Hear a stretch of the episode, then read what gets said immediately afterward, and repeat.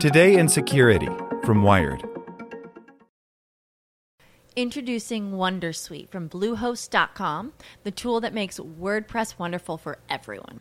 Website creation is hard, but now with Bluehost, you can answer a few simple questions about your business and goals, and the Wondersuite tools will automatically lay out your WordPress website or store in minutes. Seriously.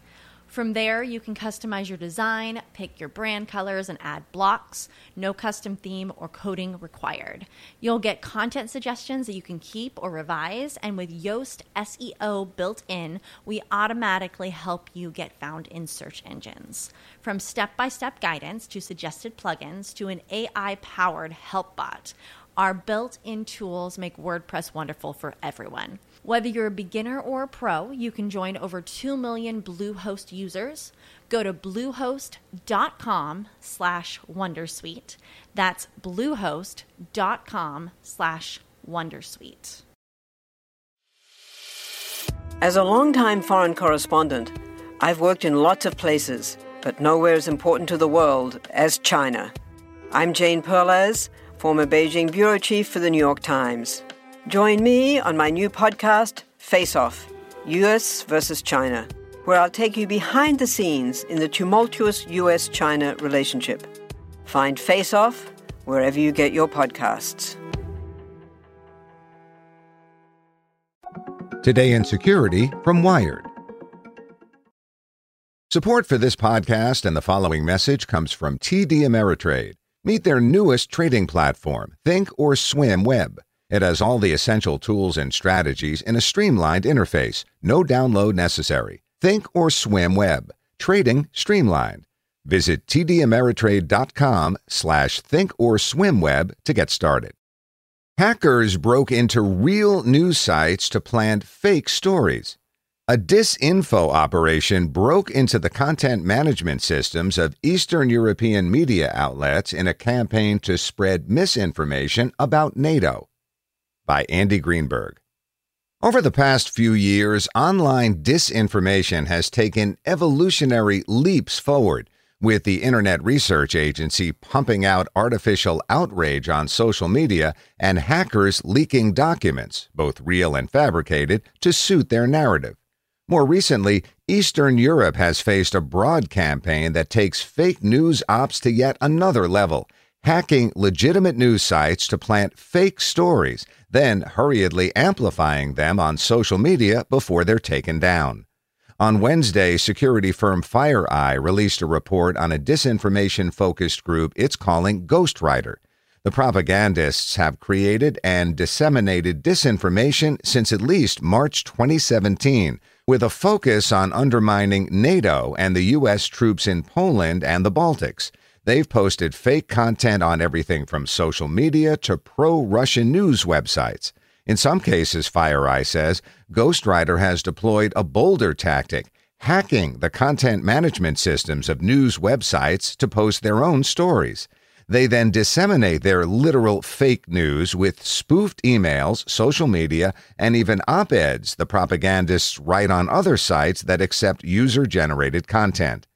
That hacking campaign, targeting media sites from Poland to Lithuania, has spread false stories about U.S. military aggression, NATO soldiers spreading coronavirus, NATO planning a full on invasion of Belarus, and more. They're spreading these stories that NATO is a danger, that they resent the locals, that they're infected, that they're car thieves, says John Hultquist, the director of intelligence at FireEye. And they're pushing these stories out with a variety of means, the most interesting of which is hacking local media websites and planting them. These fictional stories are suddenly bona fide by the sites that they're on, and then they go in and spread the link to the story. FireEye itself did not conduct incident response analyses on these incidents and concedes that it doesn't know exactly how the hackers are stealing credentials that give them access to the content management systems that allow posting and altering news stories. Nor does it know who's behind the string of website compromises, or for that matter, the larger disinformation campaign that the fake stories are a part of. But the company's analysts have found that the news site compromises and the online accounts used to spread links to those fabricated stories, as well as the more traditional creation of fake news on social media, blogs, and websites with an anti US and anti NATO bent, all tie back to a distinct set of personas, indicating one unified disinformation effort. FireEye's Hultquist points out that the campaign doesn't seem financially motivated, indicating a political or state backer, and notes that the focus on driving a wedge between NATO and citizens of Eastern Europe hints at possible Russian involvement. Nor would it be the first time that Russian hackers planted fake news stories. In 2017, U.S. intelligence agencies concluded that Russian hackers breached Qatar's state news agency and planted a fake news story designed to embarrass the country's leader and cause a rift with the U.S., though U.S. intelligence never confirmed the Kremlin's involvement. We can't concretely tie it to Russia at this time, but it's certainly in line with their interests, Hultquist says of the Ghostwriter campaign. It wouldn't be a surprise to me if this is where the evidence leads us. A few months later, the Lithuanian news site Kas Vyksta Kaune published a story stating that NATO plans to invade Belarus, showing a map of how NATO forces in Polish and Baltic countries would enter the neighboring country. Kas Vyksta Kaune later acknowledged that the story was fake and planted by hackers. Someone had used a former employee's credentials to gain access to the CMS. Then in September of last year, another fake story was posted to the site about German NATO soldiers desecrating a Jewish cemetery, including what FireEye describes as a photoshopped image of a military vehicle with a German flag visible behind the cemetery. More recently, the fake stories have attempted to exploit fears of COVID 19. One story posted to both Kas Vyksta and the English language Baltic Times in January claimed that the first COVID 19 case in Lithuania was a U.S. soldier who was hospitalized in critical condition, but only after he, quote, visited public places and participated in city events with child and youth participation, according to the Baltic Times version of the story. In April and May of this year, the focus turned toward Poland a fake story was posted across several Polish news sites in which a U.S. official disparaged local Polish forces as disorganized and incompetent. This time, the campaign went even beyond news sites. A fake letter from a Polish military official was posted to the Polish Military Academy website calling on the Polish military to cease military exercises with the U.S., decrying the U.S. quote unquote occupation of Poland and calling the exercises an obvious provocation of Russia. The Polish government quickly called out the letter as fake. FireEye's finding that all of those operations to plant fake news were carried out by a single group comes on the heels of a report from the New York Times that Russia's military intelligence agency, the GRU, has been coordinating the publication of disinformation on sites like InfoRos, OneWorld.press, and GlobalResearch.ca.